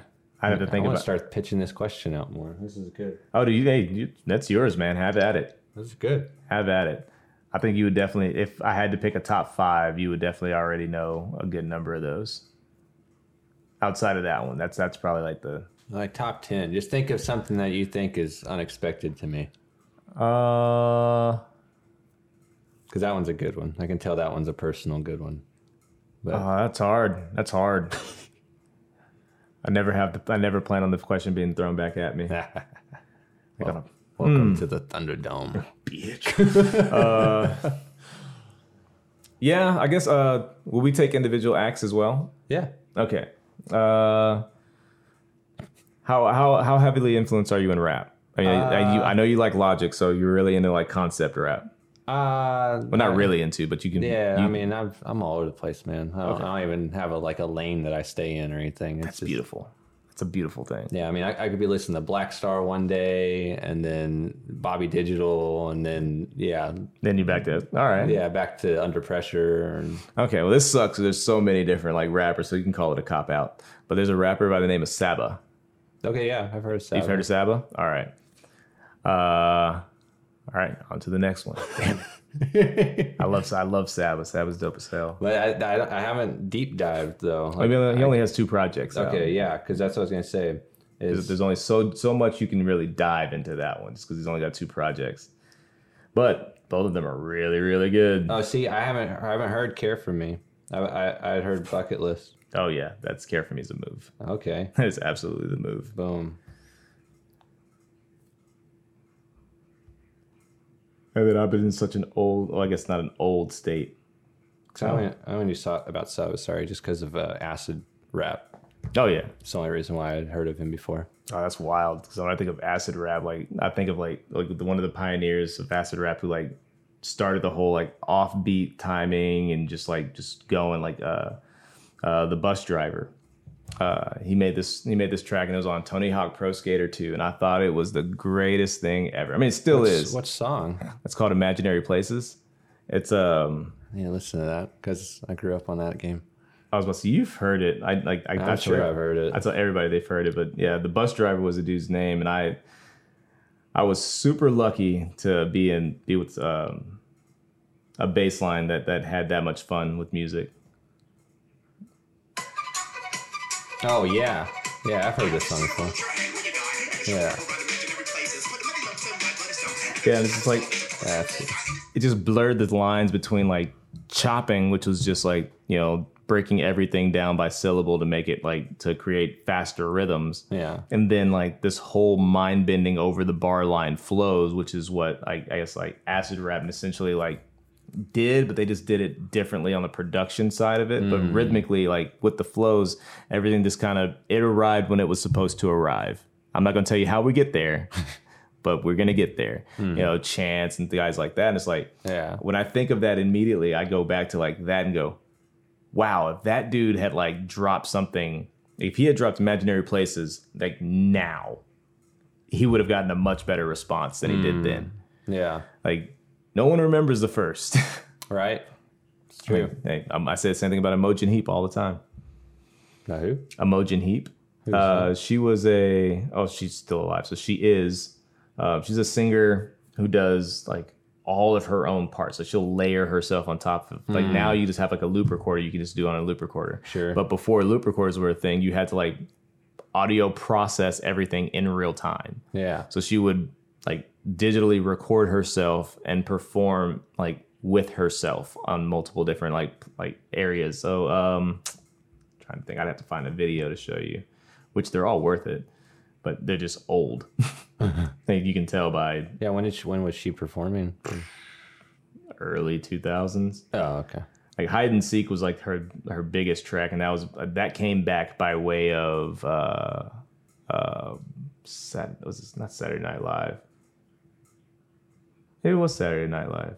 They had this whole like the OC, the ending of like the OC yeah. season. Mm, what you say? Yeah, it was Saturday Night Live. Yeah, Yeah, like that's Oh, that's, her? Imogen Heap. Yeah, Oh, okay. Yeah, I, I that- that whole totally s- forgot who sang that song. right. Like, Yeah, gotcha. everybody does, and that's okay because like she's she's perfect as she is, but she just like she just layers herself on top of herself. Um, so that that harmony part is already recorded, and Mm-hmm. she's playing to it. Oh, she's got this going on, but like every now and again, yeah, this song is easy one. She won't layer herself really until the end of that one. I needed. Oh, that's why it's because it's actually searching for hide. Because I mean, I mean, I mean, yeah. I mean, she's making her own overtone, right? She's Correct. making some strange, a strange overtone. yeah, and there's just a number of different tracks to pick and choose from when it involves her. But yeah, Yeah, Aha okay. is a good one. Um, and that's just that's just a funny track, I think. And then um, just for now, just for now is probably the best one to watch because she'll actively like you'll see her clapping, physically recording that, and then she'll do like vocal stuff. Ah yeah, ah yeah, and then it'll just it'll just loops. And now she's like providing her own background and Nice. beat, and then she'll just start singing or she'll like hum into certain things, Yeah. layer it, humming into another. So she's creating her own layers, cool. and it's like wow, I wish you'd uh, like done that like 10 years after the fact when you could just have a loop pedal processed to a laptop Yeah, just right into your DAW and just as opposed it out. knock it yeah out. as opposed to like keyboards going into pedal processors going into other pedal processors Yeah. going into a computer going like a computer and th- you know what i mean like yeah, yeah, it's like oh it would have taken you so long to get set up right, yeah. Or it's like thinking about, I mean, like any old school technique. I mean, Yeah. think about like Bohemian Rhapsody, how Oh they get God. the high pitched harmonies. Like they just recorded over the tape over and to distort it to make it sound just weird because they they're out of budget. Right. they're like, we need to fill this space and we're which out of is money. so that's so genius. Like I want to be in a studio where like somebody has like a genius, Genius epiphany. Oh, or it's yeah. like I've I've never witnessed a real genius moment. Like Hmm. if I really think back to my life, like I've no point in time have I just seen a genius moment. Like I've seen like eureka moments where Sure. people will just like yeah, slight pun to Loyal Sally. Um, it's the last album we did is Eureka Moments. Like, wow, never thought I'd do that. Um, but like I've seen people have like epiphanies where like things just like, wow, I should just do this. And then they go and do it and it actually works out. yeah. Eureka moment. Like it's it's not quite the genius one yet. Cause like that's just it worked for you. Yeah. And I'm happy that it worked for you because we're supportive, but it's like didn't quite have that like Game changing. no, not yet. Yeah. Like Jah tells me, like he's told me stories. Like he's told me this story at least like five or six times. Jah Born has about like just being in the room when a guy just like birthed the name Neo Soul. Yeah. Like he gave the sound that Jah Born created a name. Like that's a moment of genius. Yeah. like because we had he had no idea at the time that a genre would have been was born that day. Hmm. You know what I mean? Yeah. Like that's I would dare say that you were in the process you were in the presence of a genius moment. Hmm. Like now, I guess these eureka moments, if they you know go as they continue in like that trajectory, maybe they do become genius moments. But I haven't seen one yet hmm. that just like that was the idea and it worked. Yeah. I just want one. I just want to witness one, and I want one song on the radio that's going to be there for my grandkids to hear. I want mm. one hit, and yeah, that's it. Just want one hit and one genius moment. They don't even have to be like in the same realm. Uh, if they do, then that hit's going to be awesome. but like that's all I want in life. I just want one hit and one. I want to witness one genius moment. It's, it's not. It's not too hard. Like, Well, let me tell you. well, that's quite a goal. But no, but hey, that's that, that's awesome though. Keeps me going every day. Yeah, absolutely. Yeah, because that's what I think. I mean, I mean, in in this uh, show pursuit, there's a lot of dreams I have of what could you know just keep going and going. But like when I'm a salesperson, like I, that's why I think of myself. It's like if I'm not working with this company that does so much, you know, that uses so much of our product, it's like then like why am I not talking to them, like trying to convince them to do it every day, or me working on myself to just be a little bit better. You know, Right. Same with any type of craft. Exactly. If you if you respect and appreciate what could be in the future, it's like then you take right now a lot more seriously. Yeah. You know, I completely agree. yeah. I mean, that's that's that's really probably like the most common thread about like professional musicians. It's like they're they understand like you gotta take your ego and put it right there and just focus on your craft and mm-hmm. get really good and be able to to, to prove it. You know, because Yeah. you can't fake it. Night know? in and night out. yeah. They say the best, your worst show is that's the last show. Hmm. Your worst show, your worst show is the last show. Like that was somebody's first show, and that was your worst show. It's like, ooh, they may not see you again. Hmm. So I was like, when I when I came to realize that, I was like, yeah, there's no such thing as ego. Like I don't have one, and we none of us should have one. Why? Because this show was awesome to me, sucked for him. That's what everybody's gonna take from it. Hmm. It has nothing to do with what we do whatsoever. Doesn't matter if you think you are hot shit. If that one person sitting in the back doesn't like it and he tells five people that he didn't like it, that's five people that aren't going to like it based off of what one person said. Yep. So, like, what's the point of having an ego at that point? Yeah. Well, I mean, that's Twitter. That, that is Twitter. it's not black Twitter, so don't get at me. But that is the rest of Twitter. Yeah. Yeah. Well, Yeah. That's the world. Black Twitter's all genius and, you know, kissing babies and the greatest thing ever. So don't at me, guys. Well, so uh, uh, I guess we can start kind of wrapping it up. Is there? You said you're y'all are working on an EP. You're about to. Uh, we we're set. I think I think we're trying to do a an actual like re, like a formal release um, in September. I think it's gonna be like September seventeenth. I want to say. Okay. when we're looking at. It'll be in like uh, Mesquite Art Center, if I'm not mistaken. I think that's what we just landed on, Mesquite Art Center, uh, September seventeenth with Loyal Sally. I don't know what the album or EP is gonna be called yet because I I pretty much just recorded it and got off a plane and was like, oh, these are the track listings. Got it. cool. but I will say it's uh, the way it's the way it's tracked together is almost as if if you're a loyal Sally fan, this is almost like a concept album for you because they talk about getting out of Garland a lot. it's a it, that's the, you don't need much motivation to want to get out of Garland, but they talk about it. They talk about it a lot. So like this this the story of this album is actually pretty cool, and um, it's going to take you on a little journey of like classic loyal Sally, and then you know we we tried some things. you know. Okay. So hopefully everybody enjoys it. Throw in some Garland angst in there. There's a little bit of Garland angst in there. Well, cool. Yeah.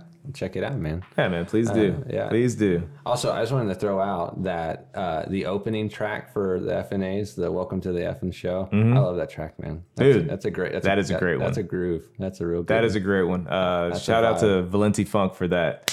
Uh, well, we're we're gonna start working on new material. It's been put the band together since they decided to stay together. Mm. So we're finally gonna start putting out some new stuff. Hopefully here pretty soon. Now that the, the band is like a band again. yeah. It's not been fun piecing that together, but. We, we're we're at a point where we're gonna start doing some stuff. Hopefully, we can get in at Valley of the King Studios with Jah and uh, Billy Sin, and then who knows after that. But hopefully, we should have some new materials in the works, which Cool. should have a like a good number of like local features with some up and coming Oh, artists, which would be dope. Awesome. awesome. yeah. Uh, I just realized I forgot to ask you something. Shoot, Were you the drummer for Boxer's Brain? Like I was. It, like the whole time. Like Yep. they were okay. Cool. So I have seen you. me and uh, my roommate that I spoke about, uh, Uh-huh. James, that was the other percussionist. Cool. Yeah. Okay. so I I've twice maybe, but I know for sure I saw Boxer's Brain at like 2015 like Deep Ellum Art Festival. Oh wow, yeah, that was a fun. Sh- that was actually really fun. I like that show. Yeah, that was a good show. That was a good show. I have footage from that show somewhere. Nice. Yeah, I was there. Oh, that's awesome. Yeah, yeah. Because I remember being. Because did, did y'all cover a Run the Jewels song? No, no, it just No? it just sounded aggressive. It just sounded aggressive as hell. It just sounded aggressive as hell. Like those like Because I was trying to scrape my brain. I was like, there was something they played that one night that I was like, this sounds really familiar, but I couldn't place it. And like, okay, then it wasn't that. But yeah, no, yeah, well, uh, yeah. Me and my my family, I think, saw like that whole show. That was a great show. That's awesome. Yeah. Like what a what a great band. Like that was a great act. I would say it was a great band. That was a great act. And the band was pretty much Loyal Sally. Mm. And that's what it was. Like Loyal Sally, if one of the dudes dropped a guitar and started rapping, Hmm. and then we just added a percussionist. and that's what Nice. the Boxer's Brain was. And it was added two rappers. Or two more rappers. Nice. But yeah, what a money act. God. Not a day goes by where I don't think about like what could have been with the Boxer's Brain. So what happened with that? Oh, just imploded. Hmm. Too many egos. Too many things. too many too many uh too many chiefs too many cooks in the kitchen like whatever the uh whatever the analogy Yeah, well- is that that's what it was and it, it actually started getting way more attention than loyal sally did which is a big issue because loyal sally had been around longer Uh, but man you, you don't you don't you don't take firewood out the fire you know what i mean like if it's there like, let it burn let's go like right. but yeah, that's that's what happened. So it just kind of imploded on itself. Uh, however, you know, those who are hungry are still hungry. They're still working. So uh, Champ, um, he was the hype man of the group when it imploded. It's probably like one of the like better rappers in the DFW nowadays. He's just being a boss right now. He's doing things finally. It's it's it's looking really great for him. Oh, Um, and his partner in crime, Blueprint, or I guess he goes by Michael Heathen now. Again, Michael Heathen. I said it right. Blue. Um, and they're also they're still rapping together. They have a label, Gloat, greatest label of all time. Uh, they still do things in the area. Uh, I think Microphone Lewis is done rapping, or so he says. But I'm gonna get him on an FNA's track here soon. Whether he knows it or not, he's doing it. and then uh, yeah, the rest of the band. I think James has drummed in a couple of other groups. I'm in four, and have another project in the works. And then yeah, Loyal Sally is Loyal Sally. nice. So like we were all still working. Just Yeah. that was a Went your different ways. Boy, that was man, Boxer's Brain. That was a gold mine. Season for a reason. Season for oh man, is that the name of this season? season for the reason. I'm saying that'd be a good one. Yeah, that would be a good one. That's a good uh, album name. I'm saying. Apparently, I gave off a really good T-shirt idea to a homie. He's like, he's thinking like word on T-shirts. It's like, so what's like, what did you learn from Greece? Man, I just want to work, work, work, and then find ways to keep working. He's like, yo, I swear to God, that's a T-shirt. Like that is a straight up T-shirt, like in the works. like, like, legit. Like, I just want to work, work, work, and then find a way to keep working. It's like that's that's real. Like I was I was off for 10 days in a country that didn't have like live music. Like I've never mm. wanted to drum more in my life. But it's like, you know, drumming don't pay all the bills. You gotta spread the thing out. So you gotta, you know, you work and then you go to another work and then you go to another work. You know, your work may be funner than others, which mine is, but it's work. So I work, work, work, and when I'm not working, I'm thinking about ways that I can keep working. Yeah. You know, what's like let me see if I can get like TV money. Like what is like I wonder what it's like to do jingles. I would like, you know what I mean? Like mm. I'm always thinking about working. Yeah. Like it's just my work is just more fun than most people's work.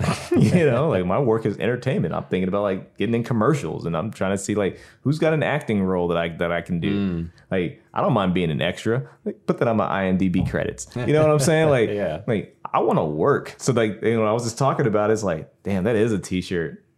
That- that's a legit t-shirt. You have just just the words on the front and then you have like like Oh, the, to the whole imagery working. on the back of like job number one, job number two, job number three, job number four, job number five. It's like they're not really jobs. It's just ways that dudes make money. It's a hustle, It's a hustle. an honest hustle. I think so. Yeah. So you're welcome to use that too. Well, yeah, man. Well, that's a key characteristic, man. And, you know, uh, that's how you make things happen. That's how you do it. You just got to, you know, put a whole bunch of eggs and just throw them everywhere. Hope one of them hatches. And keep throwing them. Just keep throwing them. Yeah. One of them's gonna hatch. Yeah, everybody sucks at the beginning. That's that's really I and I, I mean It's hard. It's a hard pill to swallow. oh big time. That's a hard pill to Big swallow. time. Well, because you offset everything in the beginning with your ego, and you're like, you know, Yep. it's like I'm so bad at this because I'm comparing myself to, To so and so. yep. It's like, well, don't do that. Just focus on what you're learning and just keep growing. And like the the the the, more you get psyched out about it, you know, there's the less you're actually psyched in, the, you know, or focused in on it. You know, See, that's weird. Like I had this like, I, sorry, I know we're about to wrap up, but I, I, I had this. Uh, I, I guess everybody calls it like an imposter syndrome, yeah, where I'm humble enough to accept a compliment from somebody, but deep down, I never truly like digest the compliment because there's no way that you could be talking about me. right, Like if you like the way that I drum, that's cool. That's awesome. But I can point out like at least like four or five other dudes that are like way better than me. So if you like what I do, you should watch these guys. Like Yeah. instead of just saying thank you.